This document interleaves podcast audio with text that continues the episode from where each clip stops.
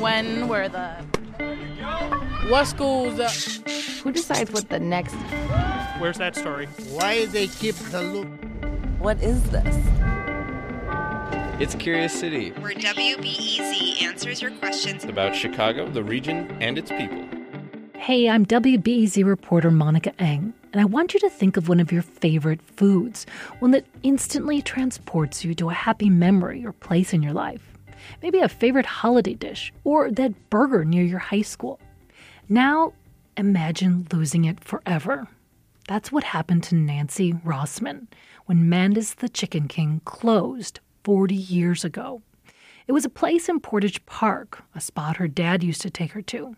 And Mandus fried up chicken so good that it still haunts her. It was a light, crunchy, absolutely divine chicken sold in just a neighborhood joint and it was crackly and it was crunchy and I don't think I've ever eaten chicken that tasted like theirs. So Nancy wrote into Curious City for the recipe and other Chicago favorites. For me, this is a huge challenge. Is it even possible to reconstruct a dish that hasn't been sold in Chicago for more than 40 years and get it so close that Nancy tastes flavors she hasn't experienced since her childhood? It's not like the recipe's on Google. Finding old recipes is hard. So hard, I called on the help of specialists, pros, recipe bounty hunters, Monica Kass Rogers and Bill Daley. Kass Rogers writes a blog called Lost Recipes Found. Daley's a food reporter for the Chicago Tribune, our partner for this story. Here's a highlight reel of their advice. Archives first, then talk to people who know in, in organizations like the Culinary Historians. A, did the restaurant really exist? Sometimes people get the names wrong. Do they have it in the right location? You can do people searches. You might find an obituary. The obituary might list next of kin. I've actually found recipes that way. And suddenly you're talking to them about, oh, your father had this restaurant 40 years ago. Do you remember this recipe? And off you go from there. Okay. Archives, former workers, next of kin, Got it. Right away, this advice gives me traction. I learned that in the early 70s, the Mandus building was taken over by a Persian restaurant called Pars Cove, which later moved to Lincoln Park. That's where I catch owner Max Parrs during dinner rush. Parrs says he briefly served the Mandus style chicken in his old location, and it was a hit. On Sundays in the park, sometimes I would get maybe 150 orders people from downtown uh, would order, they would come pick it up. It was good fried chicken. It was good fried chicken. American style fried chicken. So good, he served it at his Persian place. But he stopped. I got in trouble. We were advertising Mandus chicken. The kids, they came back and they said, no, we cannot do it. Those would be the kids of the deceased owners. And it was 40 years ago. Maybe today they'd help me out. I tracked them down through their father's obits, but heard back from just one, Ted Dukas. Dukas worked at Mandus as a teen, and he says I'm not the first person who's come knocking for the chicken recipe. When we had the restaurant, there were several people who wanted to buy the recipe and were willing to pay money, and my uncle and my father um, didn't want anything to do with that. Ted and his brothers still joke about opening up a restaurant one day, so he can't spill the beans. But he does offer some crumbs. It's not a complicated recipe. There were a couple things they did different. One thing I will tell you, and keep in mind, the restaurant started in the 1940s, and back in those days, when you deep fried, you used lard. Lard? Right, that explains the nice aroma, Nancy remembers. Dukas also confirmed my hunch that the light crust came from a batter no chance you're going to share that full secret recipe with no, me. No, unfortunately, I think I would be in big trouble if I did. It's it's going to stay in the family for now. Ugh. Back to research. My recipe pros suggested newspaper archives, and sure enough, I find old Tribune ads where Mandus boasts about a half fried spring chicken. But where do you find a spring chicken? And what does it even mean? Spring chicken really has no meaning. That's Lee Friedheim, the boss at Kugel Commission Company, where Mandus got their chickens back in the day. At that time, he says spring chicken meant a young, tender bird. But now, when chickens are full grown at 39 days, they're all young and tender. So Friedheim suggests I get a. A chicken probably weighing, you know, around three pounds, which back then they'd call it a spring chicken. Next, lard.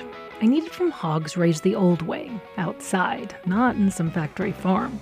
And I know just the place Faith's Farm in Kankakee County, where I get two tubs of pastured heritage breed lard. But I also have two tips from anonymous sources. The first involves vinegar, and it throws me for a loop until I check out this online video called The World's Best Fried Chicken Recipe.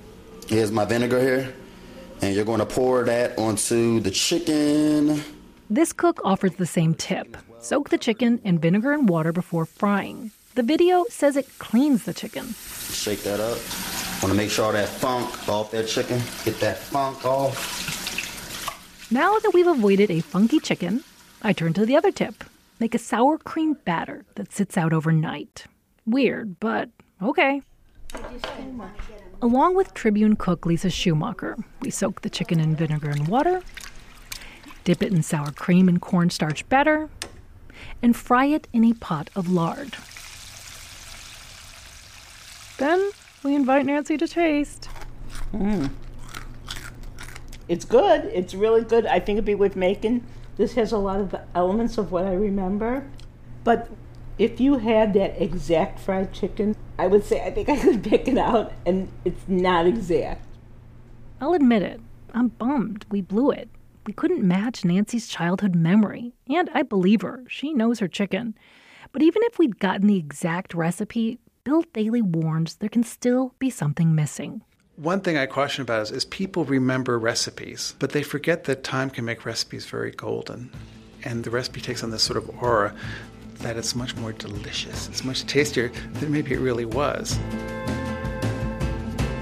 So sometimes, he says, hunger for a recipe is more about a hunger to be back in that special moment in time. But not always. So, Nancy, if you want to hunt down those other local dishes, we've got a recipe finding guide at wbez.org slash curious city. There's also a video of our chicken recipe and links to Monica Kass Rogers and Bill Daley's top lost and found Chicago recipes.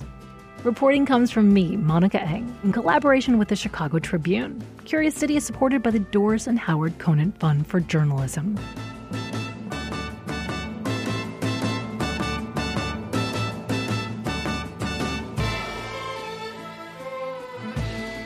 Curious City is supported by Wintrust, with a network of community banks designed to support and offer resources to business owners and decision makers. More about Wintrust's community banking at wintrust.com. Next time on Curious City, a mural on a viaduct wall can really spruce up an otherwise dim and dingy place. It was a pleasant diversion from dirty walls and the pigeon droppings but this woman thinks her neighborhood is missing out. Why can't viaducts on the south side have beautiful murals like at the north side?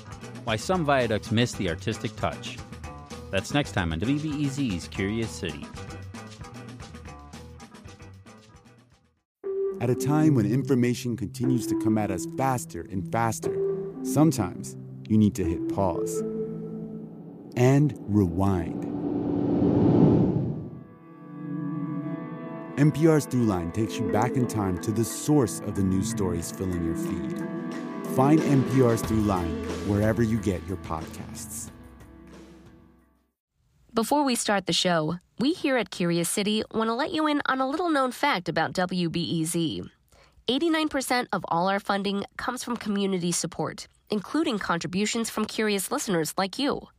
If this program has changed how you see Chicago, please consider supporting this program at wbez.org slash curious. Thank you.